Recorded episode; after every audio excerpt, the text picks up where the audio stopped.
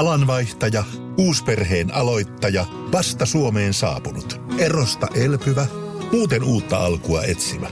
Meidän mielestämme useammalla pitäisi olla mahdollisuus saada asuntolainaa elämäntilanteesta riippumatta. Blue Step Bank.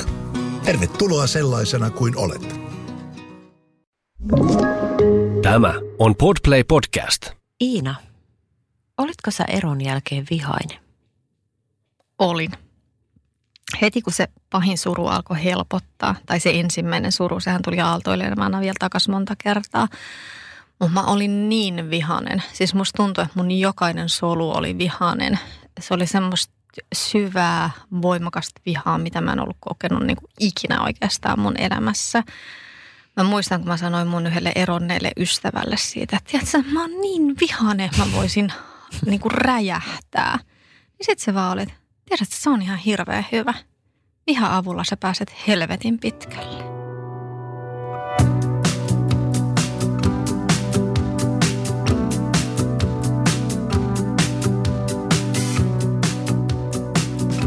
Minä olen Iina Ja minä olen Aina. ja tämä on Eropodi. Me ollaan molemmat erottu aviopuolisoista me lastemme isistä jo aikoja sitten ja lisäksi meidän molempien vanhemmat ovat eronneet. Me haluttiin tehdä tämä podcast-sarja auttaaksemme ihmisiä, jotka käyvät läpi eroprosessia tai harkitsevat eroa. Me ollaan tässä puhuttu aika paljon ja pohdittu vihaa ja katkeruutta. Ja sitä on niin kuin eron aikana, eron jälkeen ja ehkä vuosiakin eron jälkeen, niin aika eri muodoissa. Meillä on varmaan ihan omia kokemuksia, me ollaan aika paljon kuultu muiltakin tarinoita siitä, että millaista se viha on niin kuin silloin heti eron jälkeen ja oikeastaan vuosia sen jälkeen. Ja Niin ja sitten se, että, että kuinka yllättävää se voi olla, että joillakin se viha tuntuu, että se ei niin kuin lopu koskaan. Että kymmenen vuodenkin jälkeen ollaan vielä silleen, että mitäs pientä jäynää nyt sille eksälle voisi tehdä. Niin, ja sitten välttämättä ei ole ei enää sitä niin kuin vihaa, mutta jotenkin niin kuin jää kiinni siihen semmoiseen Katkeruuteen. Semmoiseen katkeruuteen, Mm, se että niin kuin antaa sen.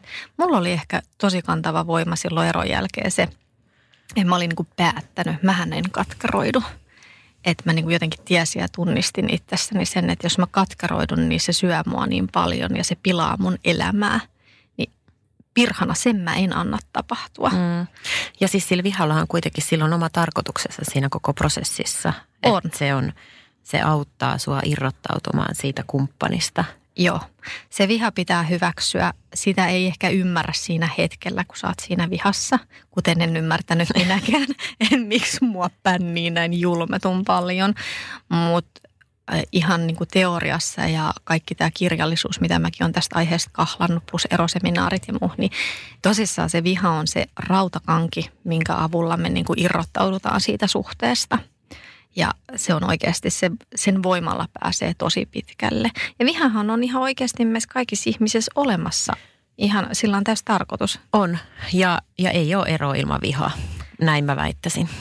Ei todellakaan ole. Mutta Iina, hei kerro, kun sä sanoit, että olit vihanen, niin kuin mäkin totta kai olen ollut vihanen, niin mi- miten se ilmeni? Siis mitä kävit sä laittaa sun eksän tonne bensatankkiin hiekkaa tai rikoit sä golfmailalla sen auton tuulilasin tai... Joo, nämä on ollut tosi joo, joo, kyllähän siinä vaiheessa niin kuin, halusi jollain tavalla myös niin kuin loukata toista, ehkä saadakseen itselleen sitä huomiota, mikä ei ole myöskään järkevää.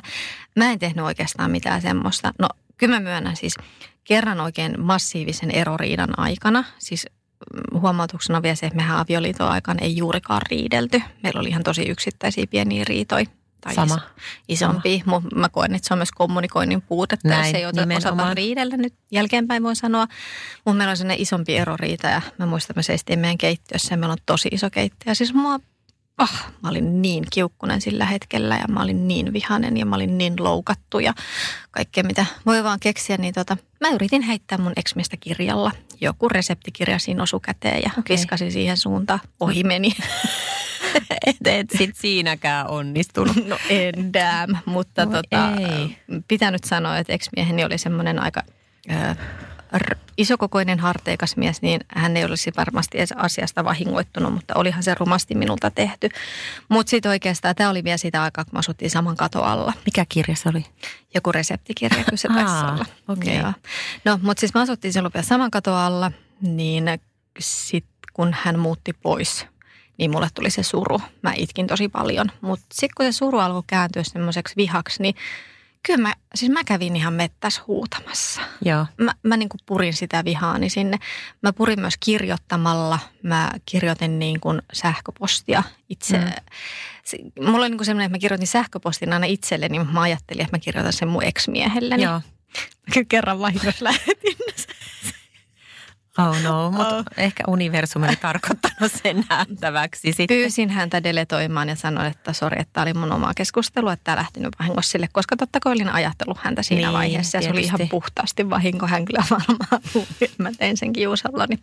Mutta oli siellä paljon sellaisia hetkiä. Mä muistan kerran mä leikkasin nurmikkoa ja vähän silleen niin kuin kirosanojen saattelemana, että se on jätti mut yksin tätä tonttia hoitamaan tämä pihakin mun pitää Niin. leikata ja lapset hoitaa ja tämä ruoho kasvaa täällä. Ja, et, et se viha oli niinku siitä, että mut on jätetty tänne yksin Mm. tekemään nämä asiat. Niin tota, ruohonleikkari veti itsensä jumiin ja siellä riuhdoista apinan raivolla auki ja varma tirhana YH-äitinä näytän tämän, että saan tämän käyntiin. Ja naapurimieskin tuli aina takana, että tarviiko sä apua? Mutta y- yksi vilkaisu kertoi, että ei, en mä tarvii. Et ei kannata nyt tulla lähemmäksi yhdenkään kaksi lahkeisen. Joo, en todellakaan tarvi apua. Mm. Mutta hei, eikö niin, että ehkä yleisempää on se, että, että se on sellaista pientä kiusantekoa, sit, miten se viha ilmenee. Okei, on niin kuin näitä ihan raivopuuskiakin, mutta siis semmoinen pieni kiusanteko, että jätetään, tai isompikin, että Mm. mm. niin kuin hankaloitetaan asia, että, että miten vaan sä voit niin kuin, tehdä sen toisen elämää pikkasen hankalammaksi, vaikka lasten asioista sopimisessa tai, tai raha-asioissa, tai aina niin kuin vähän, että jos vaan mitenkään voit myöhässä maksaa jonkun, niin aina maksat ja myöhässä ja, ja unohdellaan vähän jotain tavaroita sille, että hups, se Mhm. nyt jäikin ja Harmillisesti noin tapahtuu. Mm. mutta toi ei ole ehkä nimenomaan se terve tapa purkaa sitä vihaa. ei, Eli ei se, ole. se viha pitäisi käydä läpi vahingoittamatta toisia. Hyvä esimerkki esimerkiksi terveellisestä vihan purkamisesta on se, että luin yhdestä naisesta, joka oli niin kuin erovihassaan perustanut yrityksen ja menestynyt sillä hyvin pitkälle, että ollut halu näyttää eksälleen, että minähän pärjään kyllä. Joo. Niin eihän hän tehnyt mitään vahinkoa sille viha eksälle. Niin, no mutta eikö meillä ole vähän samanlaista? No on, kyllä mä myönnän, että mulla oli itselläni se, että minähän näytän tolle, että mun elämästä tulee vielä hyvää ja mähän treenasin ja laihdutin ja mu- mukauduin, muokkauduin ränsistyneestä perheenäidistä meneväksi sinkuksi niin sanotusti. Niin. Mutta en mä vahingoittanut sillä eksääni, vaikka siinä oli alussa se kantava voima. Niin, eli siis tämä on tällainen ehkä hyvä kosto. Se on hyvä kosto ja tämmöistä mä ehkä suosittelisin. Niin me, meidän suositukset ei välttämättä aina kauhean hyviä, se täytyy muistaa, mutta se on ihan hyvä idea. Iinan ja Ainan keittiöpsykologitunti taas meneillään.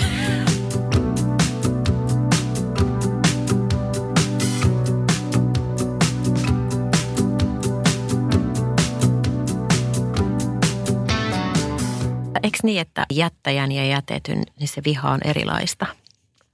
Joo, ja se usein saattaa johtua jopa siitä, että miten ulkopuolella suhtaudutaan asioihin. Et monihan on niin kuin jätetyn puolella, tullaan Näin sinne just. silittelemään, oi sut on jätetty ja voi sua parkaa ja se saa sen empatiaa ja sympatiaa ja jättänyt on aika yksinään ehkä niiden tunteidensa ja sen vihan kanssa Mm. sitten.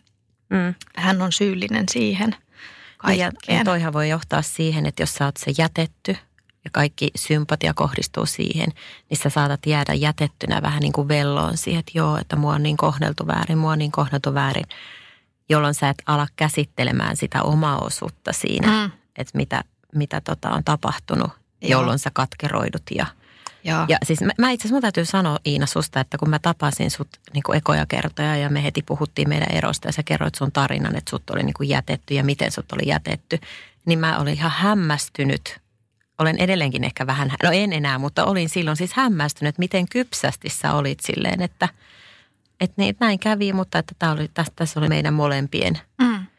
Kiitos. mo, molemmissa oli osuutta. Että se on hämmästyttävää kypsyyttä osoittaa sinulta kyllä. Kiitos. Mutta ehkä siinä oli just se, että mä olin niin pitkään työstänyt niitä, om, sitä mun omaa osuutta, että mä en koskaan ajatellut, että ex-mieheni syrjähyppy oli syy meidän eroon. Mm. Se oli vaan se piste iin päälle ja se liikkeelle paneva voima lopettaa se onneton avioliitto, missä molemmat oltiin oltu jo pitkää aikaa. Että helppohan olisi jäädä siihen syyttelemään ex-miestä pettämisestä tai syyttelemään sitä uutta puolisoa ehkä tai Niin, että sitä mun toista miehen. naista, että se vei Mm. mun miehen. Mutta mä en ole itse asiassa ikinä oikeastaan tuntenut vihaa ö, tätä toista naista kohtaan niin sanotusti. Joo. Et ei, se ei ollut niinku siitä kiinni. Mutta ehkä se johtui siitä, että mä olin jollain alitajuntaisella tasolla tajunnut jo sen meidän avioliiton huonon jaman, vaikka mä en ollut sitä ehkä ääneen sanonutkaan siinä Mm. edes itselleni. Ja mä olin alkanut työstää, mikä mussa on vikana tässä avioliitossa. Ja mä mehän menin tosi nopeasti siihen niin kuin hakemaan siitä myös syitä minusta. Mm. Ja valitettavan usein tuntuu, kuulostaa, näyttää, ei taas edes yleistää, mutta monesti käy kumminkin niin, että niitä omia syitä ei sit tutkita niin tarkkaan. Ja silloin on ehkä vaarana se vihan ylläpitäminen tai katkeroituminen. Joo. Mutta hei, tuosta jättä, jättäjää jätetty tuli vielä Niin. mieleen, että mä itse niinku mietin sitä pitkään, että kun mun mies oli lähtenyt, miksi se oli vihane? Niin, just että hän sai mitä se halusi. Niin, että sitä saa mitä tilaa meiningillä, että niinku, miksi sä oot vihanen mulle tai miksi sä käyttäydyt tuolla tavalla. Että sähän tähän tilanteeseen oot niinku, meidät Mm. saattanut. Tässäkin taas vähän niin kuin asiaa piti opiskella ja ymmärtää nyt niin kuin jälkikäteen. Aika on tehnyt tehtävänsä ja ymmärrän myös tämän puolen, mutta hän on varmaan kokenut sillä tilanteena, että hän oli pakko lähteä siitä avioliitosta ja mä olin syy siihen, miksi hänen on pakko lähteä. Niin. Että kyllähän hänellä, hänellä oli joku varmaan, tai en mä tiedä oliko hänellä. Me ei ole nyt tästä puhuttu, niin mä en voi hänestä puhua, vaan ehkä yleistään, tämä on ehkä sen teoriittinen juttu, että jättäjä kokee, että hänen on pakko lähteä avioliitosta. Mm. Ja se pakko on usein, että siinä toisessa on jotain vikaa. Että se ei pysty antamaan minulle kaikkea, mitä mä Näin haluan. Vaikka siellä pohjalla usein on sen lähtijän oma identiteettikriisi. Näin juuri. Sittenhän myös voi olla niin, että, että se jättäjän viha kumpuakin sit siitä, että, että se, on- se on se pettymys, että hetkinen, että ei tämä elämä nyt ollutkaan parempaa Mm. tämän eron jälkeen. Mm. Että siellä on se oma, oma pettymys siihen, että tämä ei nyt ollutkaan Joo, ei ollut. paljon erilaista tai parempaa. Se voi olla jopa vaikeampaa. Ajattele, seudut Näin. alkaa kuskaa lapsia joka viikko asunnosta toiseen. Seudut alkaa maksaa elatusmaksuja tai rahaa ja jakaa Raha-asiat rahoja ja mm. kaikkea muuta. Että ei se elämä olekaan sit välttämättä niin vihreätä siellä aidan toisella puolella, niin sit se voi olla myös siitä syystä vihanen. Että vihalle voi olla monta syytä. Ja sitten se vihan kohde saattaa olla myös joku ihan ulkopuolinenkin. Se saattaa olla joku henkilö, joka on niin kuin laukaissut ehkä eroajatukset tässä toisessa ihmisessä. Niin. Et ihan niinkin pienestä. Ja sitten siihen mennään. Mutta mä en tiedä, tämä on nyt tänne Iina terapeutin mietteitä, mutta jotenkin tuntuu, että ne ihmiset, kehen mä oon törmännyt elämäni aikana ja ketä mä tiedän, jotka jollain tasolla on ehkä katkeroitunut erosta. Yhden henkilön mä tiedän, joka niinku itse ihan myöntää sen, että hän on tosi katkeroitunut erästä. Niin tuntuu, että ne syyttää aina jotain muuta Joo. siitä erosta. Että ne ei niinku Niin. ole hyväksynyt sitä Niin. omaa osuuttaan. Et, et ehkä näin voisi sanoa, että meidän kokemusasiantuntija kautta keittiöpsykologi arvio on se, että, että tähän vihaan auttaa se, että sä käsittelet sen eron, syyt ja etenkin mietit niitä omia, omaa osuutta siinä. Mm. Koska totta kai, jos sä ajattelet niin, että okei, kaikki on sen toisen syytä. Mm. Ja ei se, se ei voi ikinä olla koskaan niin. Parisuhteessa on aina kaksi osapuolta. Näin just.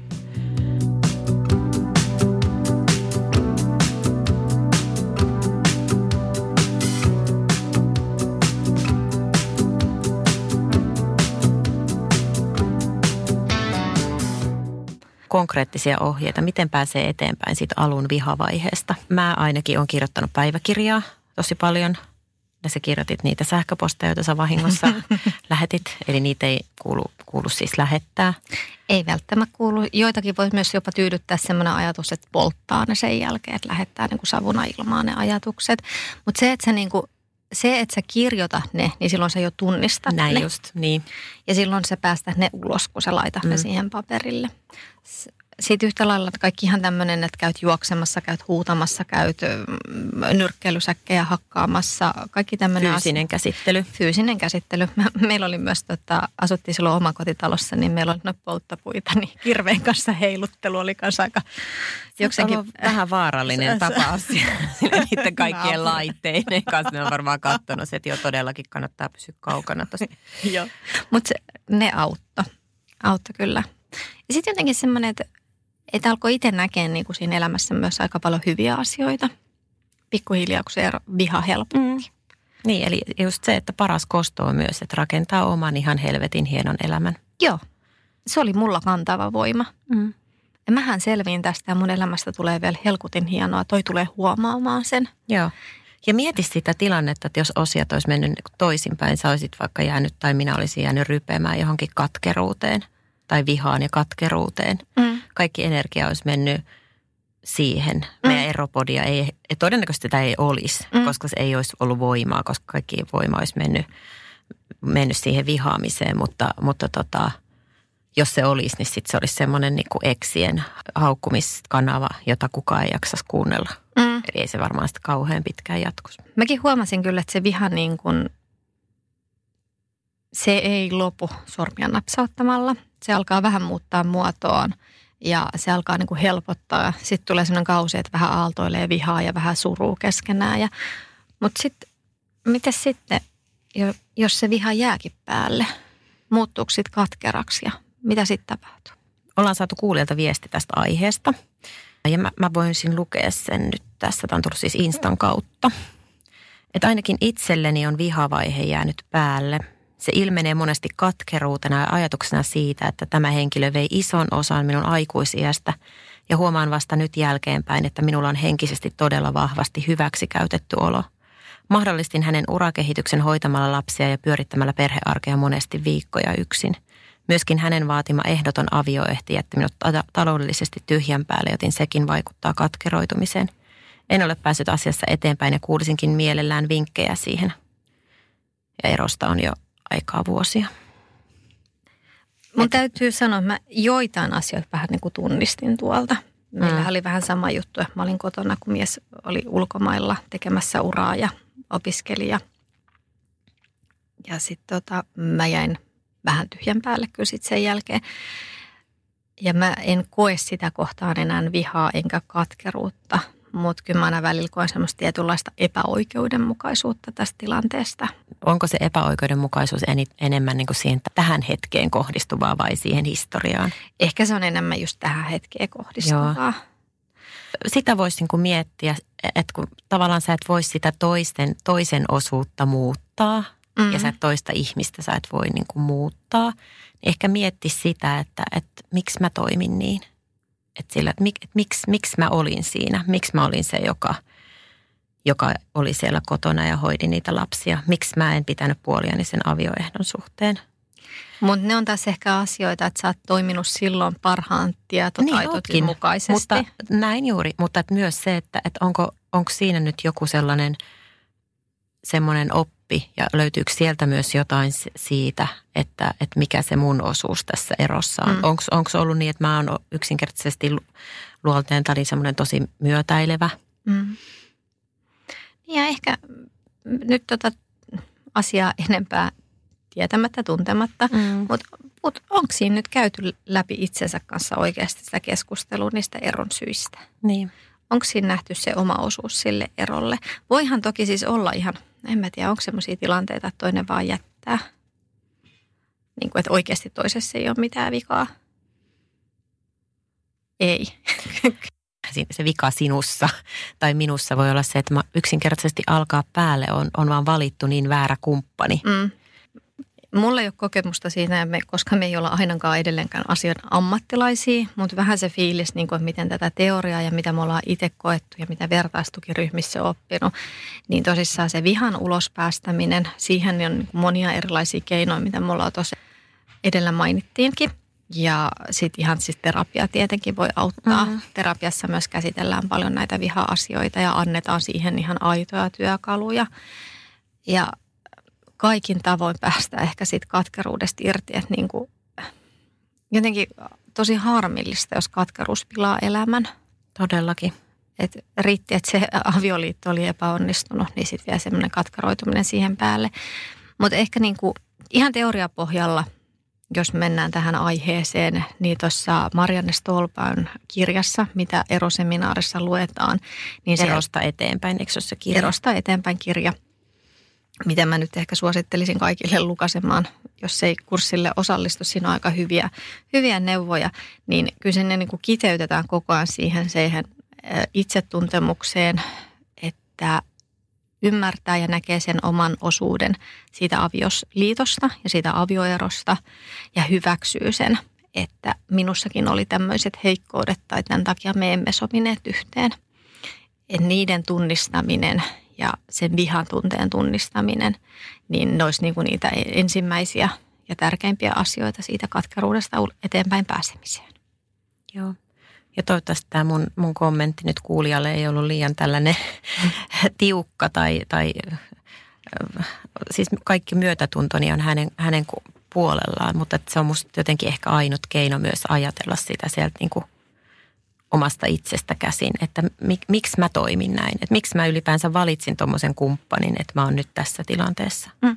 Mutta kyllä mun täytyy myöntää aina, että kyllä mäkin taistelen hetkittäin katkeruutta vastaan vieläkin. Siis niin kuin ihan rehellisesti sanon tämän, mä en ole enää vihanen erosta, se on ollut hyvä asia mulle. Mä en ole vihanen ex-miehelleni, mm. mutta on mä välillä vähän silleen katkera siitä, että esimerkiksi meillä ei ole tätä viikko-viikkosysteemiä. Mm. Mä oon vähän katkara siitä, kun mä toissapäivän kuskasin lapsi yhteensä kuusi kertaa. Näin just. Et teet harjoitteluun takaisin, toinen treeneihin, toinen treeneistä, toinen treeneihin ja toinen treeneistä. Ja sitten teit ruuat siihen päälle ja, sit ja ruuat ja pyykit. Ko- niin, niin, niin sitten sen hetkittäinen, tiedät sä, se on hyvin lyhytaikaista ja hyvin hetkittäistä, mutta tulee semmoinen, niin kuin voi helkutti, että se toinen on saanut tehdä itsekkäitä päätöksiä mm. ja hän omilla päätöksillään on, niin kuin ei osallistu tähän meidän päivittäiseen arkeen. Niin mä oon miettinyt sitä, että katsonko mä elämääni kymmenen vuoden päästä taaksepäin katkerana. Että nämä vuodet on mennyt tähän lapsirumpaan – et se on mun mielestä ehkä vähän pelottavaakin, että mä annan semmoisen ajatuksen tulla, mutta toisaalta mä tunnistan sen niin hyvin, niin mä toivottavasti pystyn pitämään myös huolen Joo, mä kans pidän, jos susta tulee semmoinen katkera, niin mä kyllä Älä nyt, mä oon ollut viime aikoina vähän skeptinen. älä nyt, älä nyt. Joo, e, aurinko paistaa huomennakin niin sanotusti. No ei kyllä paista, tämä on marraskuu.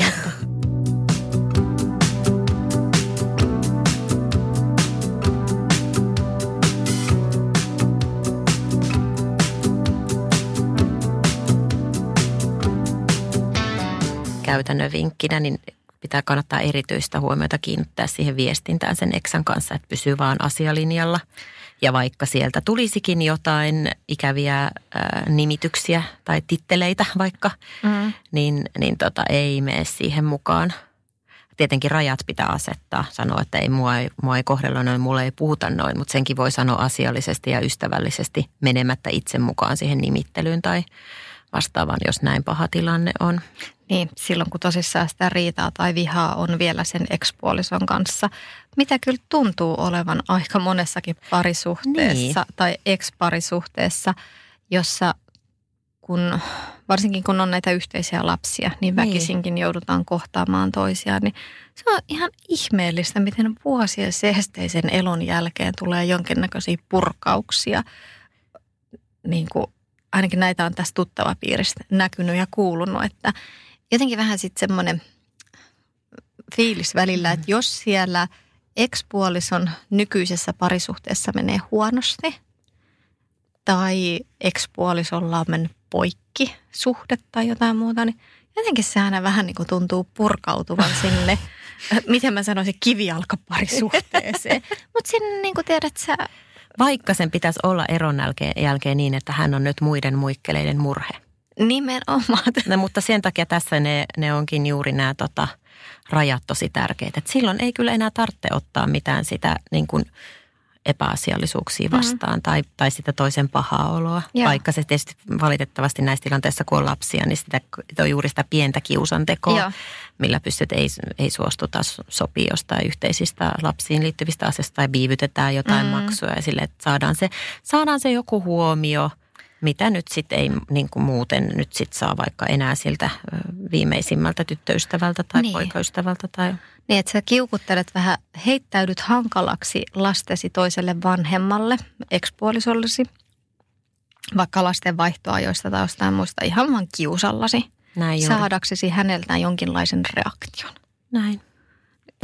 Ja, ja tämä on ehkä se, mitä mekin välillä ollaan mietitty ja puhuttu, että kun toinen haluaa hirveästi, tai haluaa ja haluaa, mutta heittäytyy hankalaksi ja vaikuttaa jotenkin meidän elämään lasten kautta. Ja välillä tuntuu, että osataanko siitä ekspuolisosta sit irrottautua ihan täysin. Niin, että sitten jotenkin sen vihan kautta siellä vielä roikutaan, että pik- Et onks- pikkusen, että ihanaa, mulla on tämä numero, että kun mulle tulee vähän paha mieli, niin mä voin laittaa jonkun viestin ja si- sieltä sitten ehkä tulee joku vastaus, että sinäkin olet ihan mulkku. Joopa joo.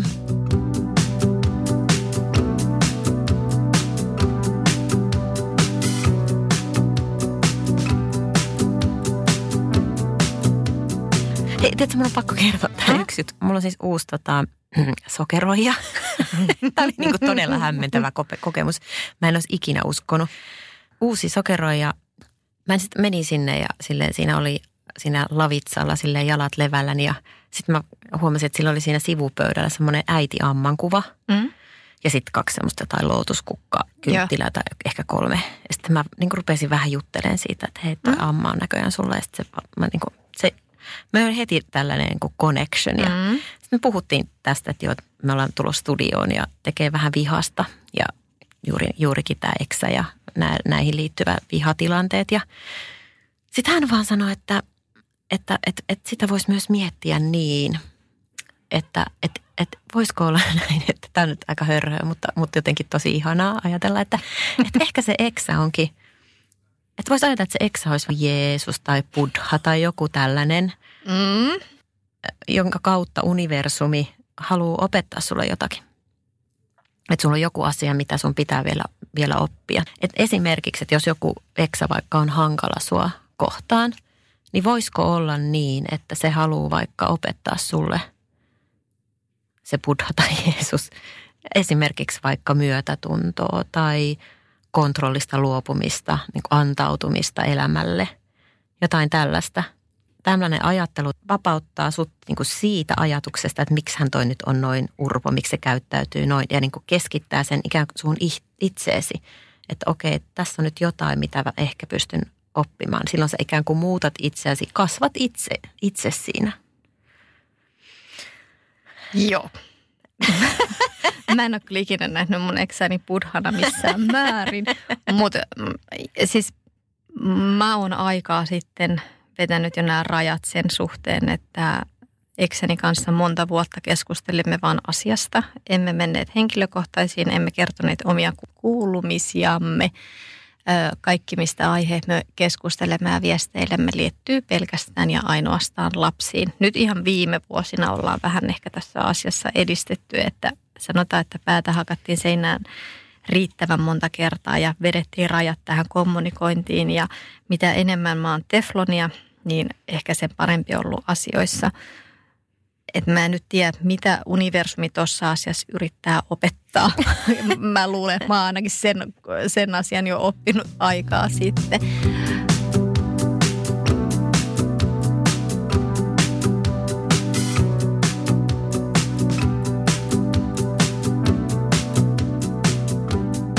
Ehkä niinku just se, että, että kun on pitkittynyt tämmöinen tilanne, että eksä kiukuttelee ja purkaa niitä tunteitaan, niin hän selkeästi voi pahoin.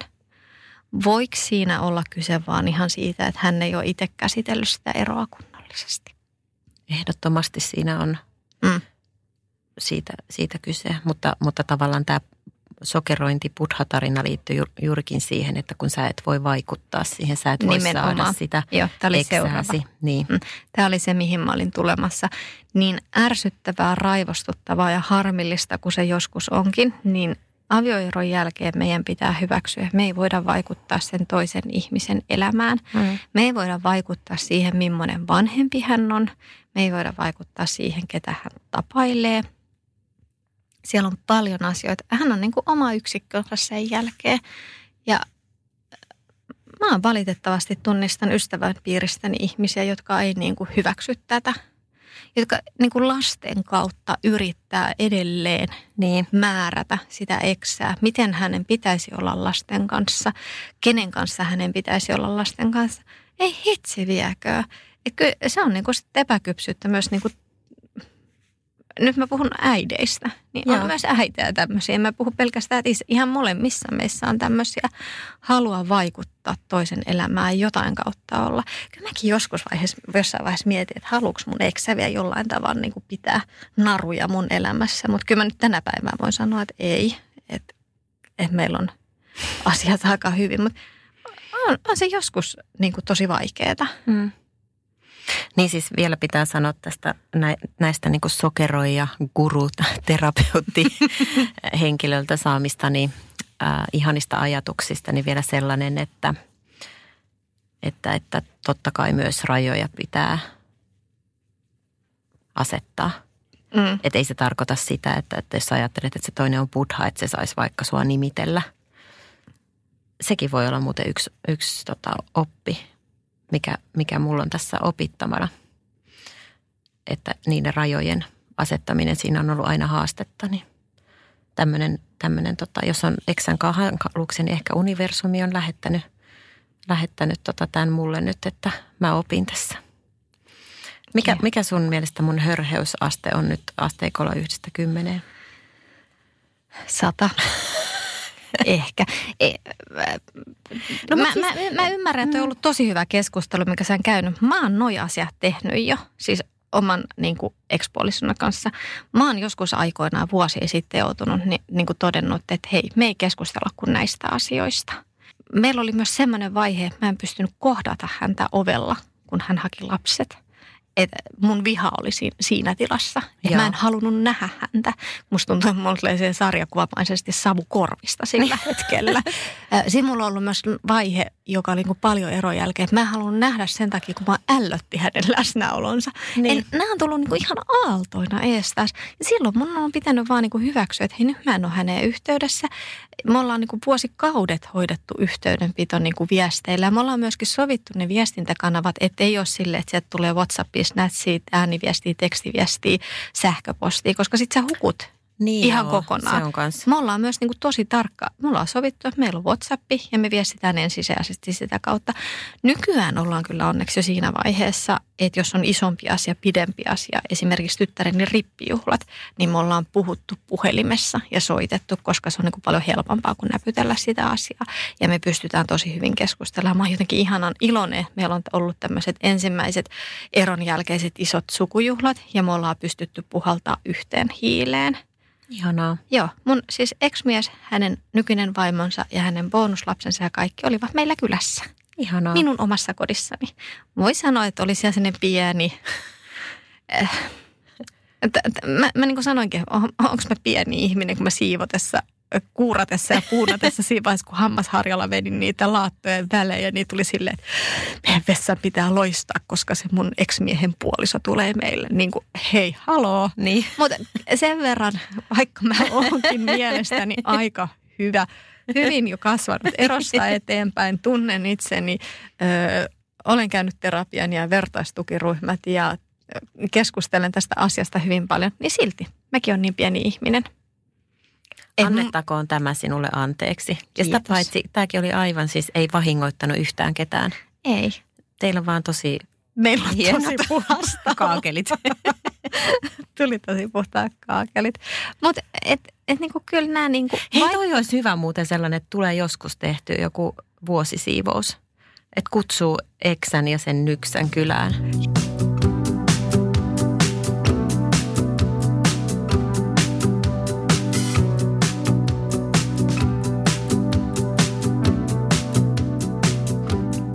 Mikäköhän niillä ihmisillä on mielessä, jotka tekee niin kuin ehkä tahallisesti kiusaa ekspuolisolle lasten kustannuksella, eli heittäytymällä hankalaksi vaikka just näissä lasten hakemisissa tai elatusmaksujen aikatauluissa, viime tingassa peruutapaamisia tai jotain muuta, niin tekeekö ne sen vaan niin kuin kiusatakseen sitä ekspuolisoa vai minkä takia?